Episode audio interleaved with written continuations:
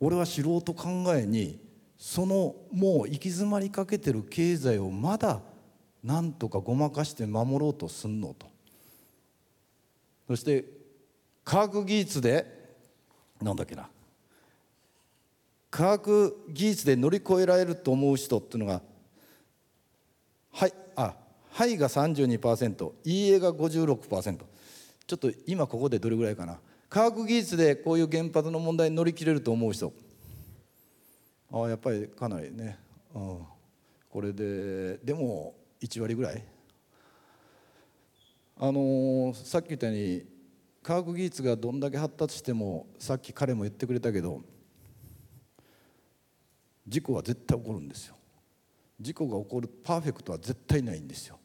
事故が起こるのはなぜかっつうと人間だからなんですよ。僕の昨日沢登りあ昨日じゃ先週沢登りしててねすっごい得意なわけで学生の前で「よし俺行くぞ」ってこうもうど真ん中上がっていくもうここは水がザー来るから息ができなかったりなかなか上がれないのそれを俺はもう自慢げにタッタッタッタッタッタ上がってくる「おお!」ってみんな言ってくれるわけよところが山の上流行くと55歳でしょ腕が効かなくなるところが「よし見とけ俺いけるだな」ズドーンって落ちるわけそんなはずない。俺がいけないわけない。ズドーンってまだもう効かない指が。あそうか。失敗事故って過信俺ができないはずがない。事故が起こるはずがない。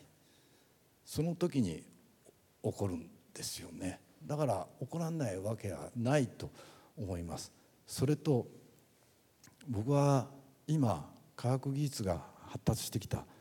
科学技術で全てを解決できるって思ってる人もいるかもしれない。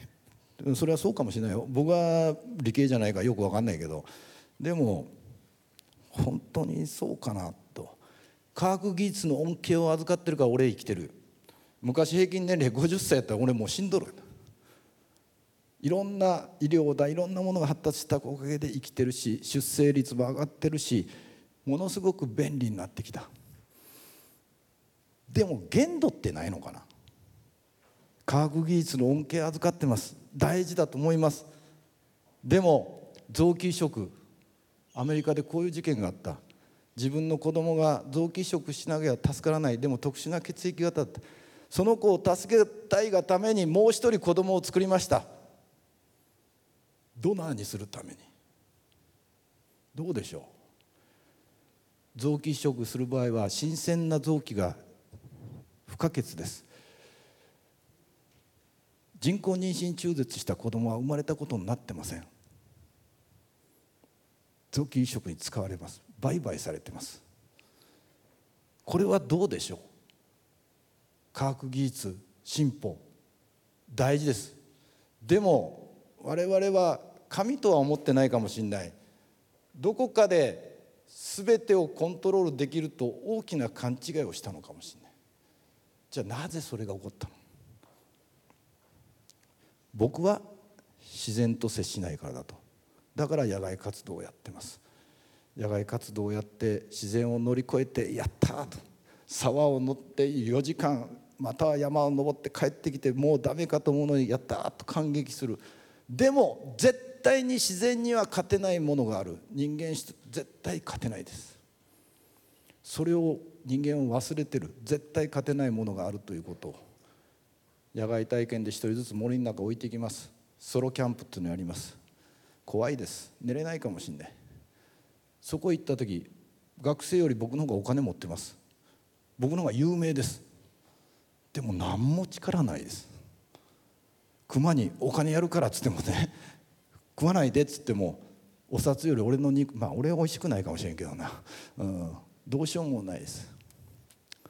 そういうリミットを知る。じゃあ本質とかリミットってどうやって知るの？それこそさっき言った直感なんですよ。リミットがどこななんて理屈でなんか出てこないですよ。それをどう感じるかと直感を鍛えていかなきゃいけない。さっきちょっと話したようなね。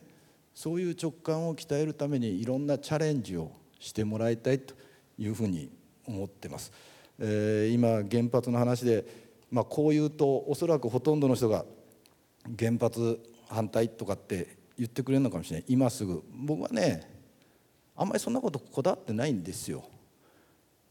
それは今すぐやめた方がいいでしょう。でも僕だってそうは言ってもっつって車乗るし人間ってね切羽詰まらないと動けないんですよ。マルサスっていう人が18世紀末に人口論という本を書いてる。18世紀末ですよ。この本は、えー、人間人口が増えてきて食料が間に合わなくて人類破滅の危機に達するとその頃にもう予言してます。でも最後にこういう文章が入ってる。でも人間っていうのは切羽詰まった時にものすごい力を発揮する。その力に期待したいと。ものすごい洞察力です。その力に期待したいと書いてます。森晋三という教育学者がよく言ってます。一つのは出会うべき人に必ず出会う。一瞬たりと早からず一瞬たりと遅からず。でもボケーっとしてたら出会ってんの気がつかんよと。この2つのことから切羽詰まったことが来ても気がつかなかったらどうしようもない。ひょっとしたら今回の震災はそういうことを投げかけてんじゃないかっていう気が僕はずっとしてました。だ原発がどうのことというよりこれから社会のパラダイムが変わってくるでしょう。さっき言った資本主義が行き詰まってます。今までの資本主義が。これから新しい資本主義になってくるんじゃないかという感覚を僕なんか持ってます。そういう中で実は昨日あの経産省のはぐれ官僚の古賀さんって知ってる？昨日辞めることになってほな今日また復帰するとかなんか言ってるけど昨日たまたまあれ辞めるって決まった後僕対談してたんですよ。官僚制度の問題とかあって僕は文科省の参与をやってて官僚とやり取りしてます。簡単じゃない。簡単じゃない。よっぽど切羽詰まらないと変わらないでしょここにもみんなのアンケートでなんだっけ？日本の社会も変わらなければならないと思ったというのは97%今の政治家官僚では何も変わらないと思う64%強いリーダーに期待する64%と出てます。そう。政治家官僚に失望してる人多いでしょう。そして誰かいいリーダー出てこないかなって言ってでしょう。リーダーって何かって。坂本龍馬はリーダーになろうなと思ってない。この国を何とかしなきゃと思って登ってたら人がついてきた。もっと小さな話になりますけど僕は目標はベスト4って言ってます。でも僕の登るべき山は別に持ってました。それは残念ながらそんなでかくなかった。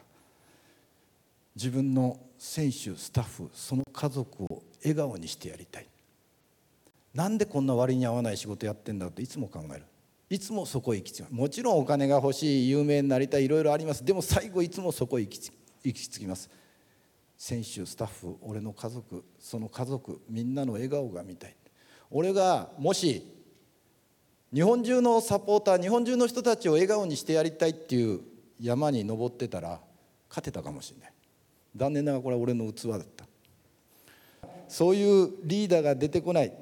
って言うけどリーダーっていうのは必要です。やっぱりある程度引っ張っていく。でも最強の組織サッカーでいう最強の組織はリーダー。監督が全部をコントロールする組織じゃないんですよ実は。選手が自ら折り合いをなして動き出していく。選手が自分の責任でリスクを負って動き出す組織なんですよ。監督にああやれこうやれこうやれってはいお前はこうやってこうやってある程度強くなります。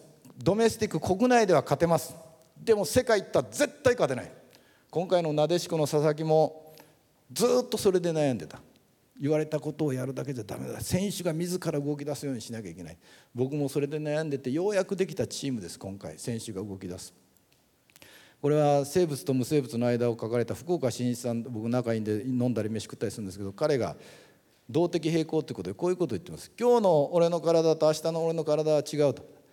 古い細胞が死んで新しい細胞が出てくる。砂漠でこう砂の山があって風が吹いてさーっと砂は変わっていっても山はここにある。この山が俺の体だと。じゃあ新しい細胞が生まれてきた時に脳がいちいち命令してここでこうやってこうやれって言ってるかと。言ってないそうなんですよ。これは養老さんにも確認したけど言ってないって。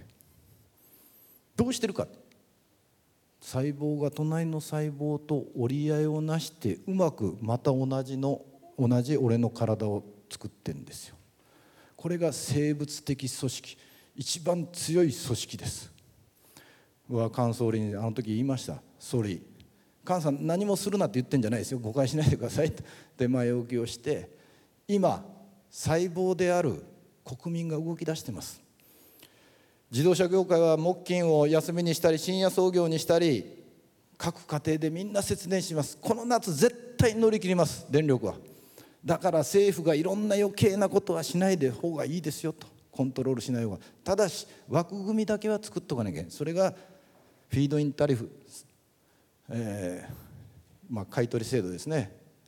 ですと言ったらそれを辞任の再生可能エネルギー法案を辞任の引き換えの法案にしちゃったんですけど僕が言ったからしたわけじゃないでしょうけどね、えー、でもそういう組織ということはリーダーリーダーリーダーリーダーが何とかしてリーダー出てこないから自分の責任放棄してんですよ。自分が動き出さなきゃいけないんで一人一人が。それを誰かリーダーそして出てきたヒトラーでありムッソリーニでありそういう人が走った時に国って壊れてます。一人一人国民一人一人皆さんが動き出す。誰かが何とかしてくれるじゃない。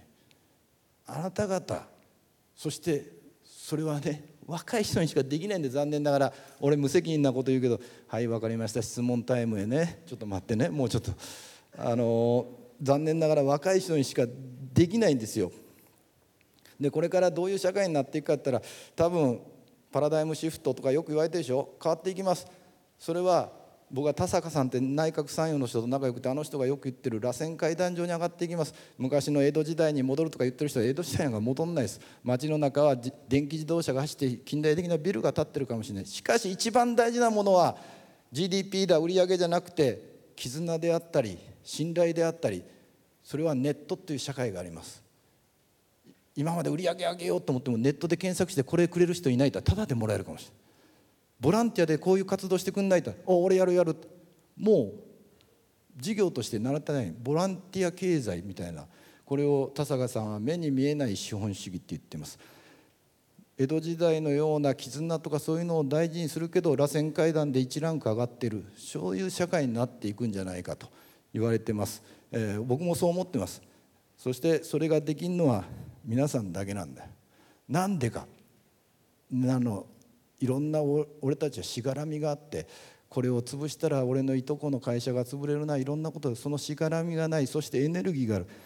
今日もし間違ってなかったらこの持ってきたの読もうと思って持ってきました。これは震災が起こる前にワールドシフトっていう運動学校の中でも参加した人いると思うけど、えー、アービン・ラズローというイギリスの環境この人は原発賛成の人なんですけど、えー、が日本の若者に送ったメッセージです。ちょっと読ませてください。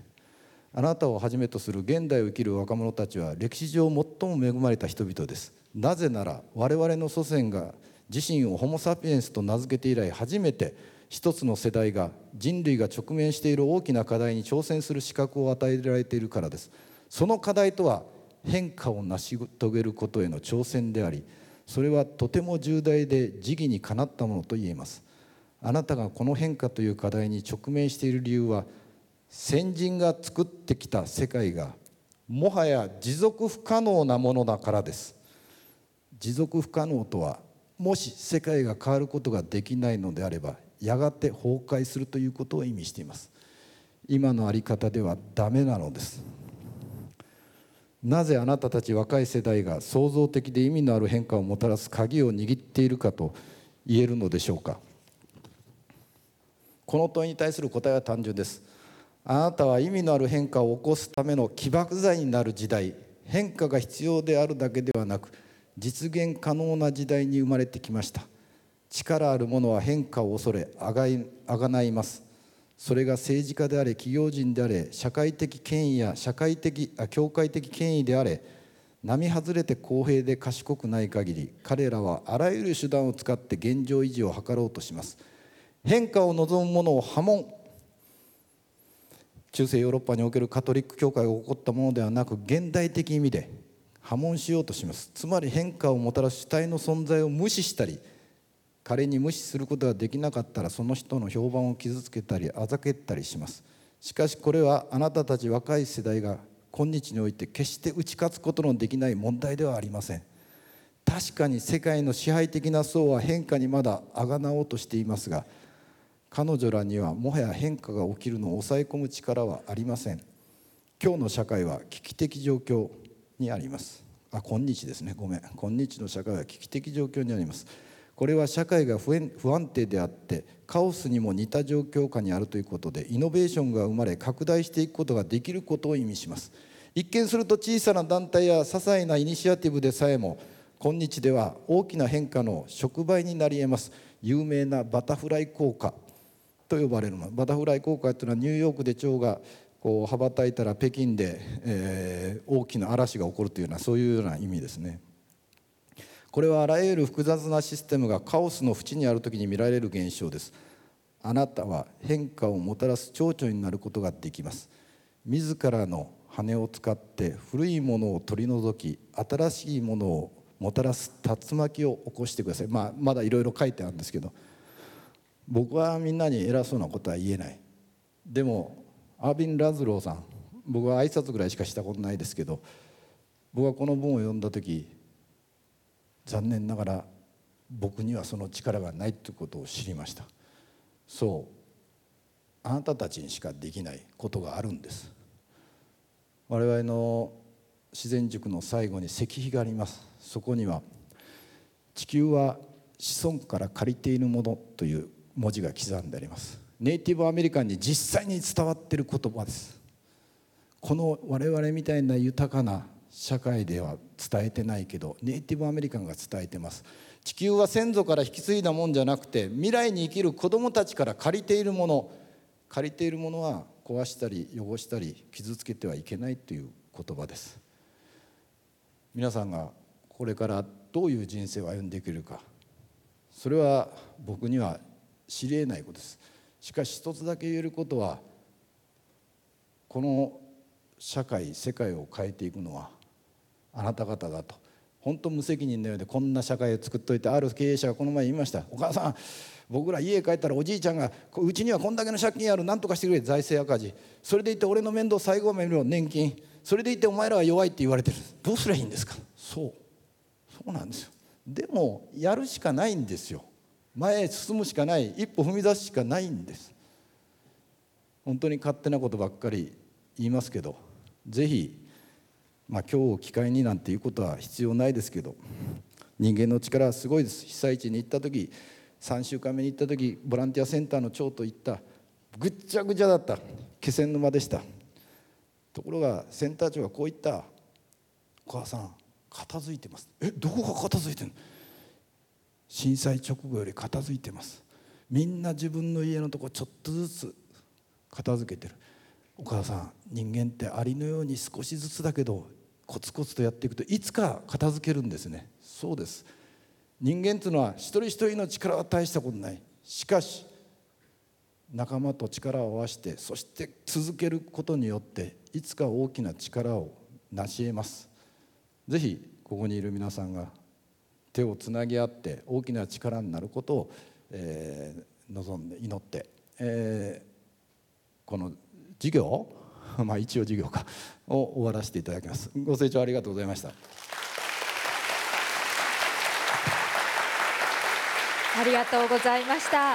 もうあのせっかくですのでここで質問タイムよろしいでしょうか、はいはい、質疑とあの今日の感想でも構いません。岡田監督に岡田さんに聞きたいということがございましたら。あんまり専門的なの分からんで。レッドカード出すから。じゃあどうしましょうか。あどどうぞ。はい、はい、じゃあ前のぜひ。マイクを。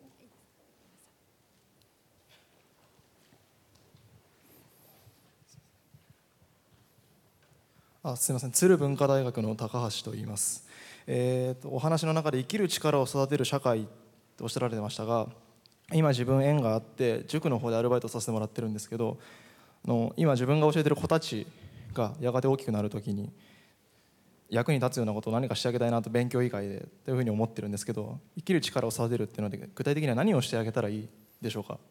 お願いします。あのはい。あのこれは何でもいいんですよ実は。受験勉強でも何でもいい。ともかく何かにチャレンジしてそれを乗り越えたりそれ要はただ今の社会っていうのは空中ブランコの安全ネットがブランコの1メーター下にある。そうすると握しっかり握ってなくても離しても一緒なんですよ。10メーター下に安全ネットはダメないとダメだけど10メーター下にあったらグッと握ろうと思う。このグッと握ろうと思わすようなことをどんなことでもいい。ただ僕はそれが自然の中でやることによって乗り越えたり自然の中で自分が自然の一部だ。例えば宇宙人がいたとして宇宙人が見たら地球人間が作ったビルも南米のアリが作った大きなアリ塚も全部地球の営みなんですよ。ところが人間だけが人類と地球人間と自然って分けて考える。で分けて考えてるうちはねダメなんですなんでかって人間必死になれるって人の命が大事だって本当に大事だと思うの。ソマリアで今40万人死のうとしてるの。大事だって言ったらすぐ行かないからいやみんな自分の家族親戚ぐらいこれを僕はウィエリア。英語のウィのねこのウィエリアの中に地球っていうのを入れない限り必死になれないんですよ環境問題。35年携わって何も変わんないんですよ実は。なんでだって考えたらウィに入ってないから。そしたらウィって感じるのどこだって。やっぱり自然の中に行った時に自分が地球の中で生かされてるっていう感じを受けます。それとともにさっき言った限界を知ります。この中には絶対勝てないものがあると。いう限界その両方を知るため僕は野外活動っていう手段を選んでやってます。でも何でもいいです。何かにチャレンジしていく。何かに目標や夢や何でもいい。夢がない。僕は子供に夢がありませんって言ったら「ほら吹き大会やれ」ってお前らほら吹き大会でよし僕は50億稼ぐので何でもいい。それでほら吹き大会やれって言ったらできるんですよ。今度一回子供にねほら吹き大会やらせてみてください。でよしそれお前今度達成してみろっつってね。やってみる面白いかもしれないけど何でもいいと思いますただ僕はたまたまそういう自然の中での体験学習っていうのを選んでますよろしいですか？ありがとうございました他におられますはいじゃあえー、立教大学の越村真中と申します。ありがとうございました。はい、大丈夫ですか？はい、大丈夫です。大丈夫ですよ。それは重力ですから落ちて当然ですから。はい。はい、あの先ほど一人一人がちゃんとやっていれば変わっていくっていうふうにおっしゃってたと思うんですけど。今その自分が持ってる利益とかを優先して変えますって言っても変わ変わらないことがすごい多いと思うんですが、はい、この先そういうふうな人たち今私たちはそういう人たちによって支えられている部分もあると思うんですけど本当にこの先そういう人たちがじゃあ地球のためにっていうふうになって変わっていくと岡田さんは思ってらっしゃいますか、はい、正直言う？それとも新聞よ？正直言うとさっきちょっと言いましたけど切羽詰まらないと変わらないです。この前養老さんはこう言ったよ。インドと中国が石油バンバン使い回って石油なくなりゃいいんだ。石油なくなったら原発も作れないですしそしたら人間考えるだろうと。本当のこと言うと切羽詰まんないとなかなかできないんですよ。でも人間は優秀です。完璧に1か0かって言われたらできないけど1回でいいから。少しでいいから。よく言います。僕らが環境原理主義って言ったらおかしいですけど二酸化炭素1年2トン出す生活。これが大体持続可能な生活。そんなもん計算できない。じゃあ江戸時代の生活です。それは違うんですよ。そしたらそんなに環境を大事にしたかったら人間全部死んでしまったらいいんですよ。一番いいですよ。本末転倒でしょ？人間には欲があります。経済活動そして今の科学技術さっき言ったのは全部その欲が原点です。エゴです。でもエゴがなくなったら人間じゃないんですよ。京セラの今に JAL の社長や会長やってる稲森さん。この人は人のための経営利他の経営とおっしゃいます。しかし売り上げなんで落ちたんやって怒鳴ります。僕は最初分かんなかった。ところがお付き合いさせていってるうちに岡田君人間はエゴがないとどうしようもないと。人間じゃないとあっていいんだと。でも真我が上回らなきゃいけない。真実の我が。ダライ・ラマ14世にお会いした時にダライ・ラマがこうおっしゃった。人間だから怒りや憎しみがあっていいんですよと。でもそれをコントロールしなきゃいけないと。おっしゃった。そういう意味で全てをできないからって絶望するんじゃなくて少しでも人間を全部なくしてしまったら一番環境に全員が今呼吸止めりゃ二酸化炭素減ります。でもそれじゃ本末転倒でこれをやらないからダメ。これをやらないからダメじゃなくてさっき言ったあなたができる今日の一歩今日の一歩をやっていく。人間には必ずやるべきことやる必要があることが目の前に来ます。森心臓じゃないですけどあなたにとって必要なことが必ず起こる。でもそれをボケっとしてるから見ないんですよ。そして遠く見て夢や目標を見ること大事です。でも目の前に必ず現れてる小さな一歩をみんな見ないで「あなんかないなどうしたらいいんだろうな」でもここにある一歩それをやっていくとつながっていくと思います。絶対絶望しないでそういう人たちに対しても絶対寛容にちょっとでもやってみませんか？という「ダメですよあなた。それじゃもうダメです」って。絶対に衝突を起こしたら問題は解決しません。ぜひそういうふうにチャレンジしてもらいたいと思いますけど答えになってないっていう顔してますね。よく分かってないよ俺。答えでいい？大丈夫？よかった あ、講演ありがとうございました。明治学院大学法学部3年の沢渡と申します。質問ではないんですけど、ちょっと感想を言わせていただきたいなと非常に思いました。この講演を聞いててものすごく今あの自分ですごく興奮をしています。なぜかっていうと、えっと、これまで私は3年間あのいろんな会社の方とプロジェクトを組んだりしてどちらかというと企業の方と協力して何かをするっていうことをしてきました。でその中には、まあ、電力会社の方もいて311以降、まあ、原子力に関するいろんな意見だったり、まあ、反対がある中ででもやっぱり原子力が重要なんだってこういうそういう意見も聞いてきたんですね。それで自分は、まあ、あの現実的に考えるとやっぱり途中までは原発で理想となるべきは技術革新をしてから、まあ、スマート化に向けて太陽光とか風力を入れていけばいいというふうに思っていました。でもその途中まではなんとか原発で賄えばいいっていうそれはあくまで原発は危険だけど仕方がないから、まあ、原発でしかないっていう意見だっていうのを改めて感じたんですね。それはやっぱり原発は何か怖いって直感が自分の中であるってことを一つ気づきました。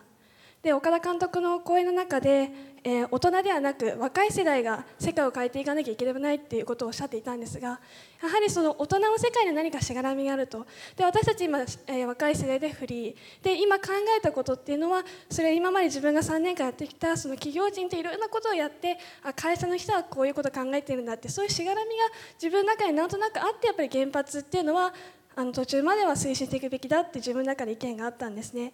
でもやっぱり今自分たちフリーだから会社と何かやるっていうのも一つ重要だけど今自分がフリーになる中でなんかもっと自由に本当に原発がダメだって直感があるんだったらそれをもうちょっと考え直して本当に変えるっていうべきなんか自分の方向性みたいなものを本当に考えなきゃいければない考えなければいけないっていうのを非常に強く今日は感じさせていただきました。本当にありがとうございました。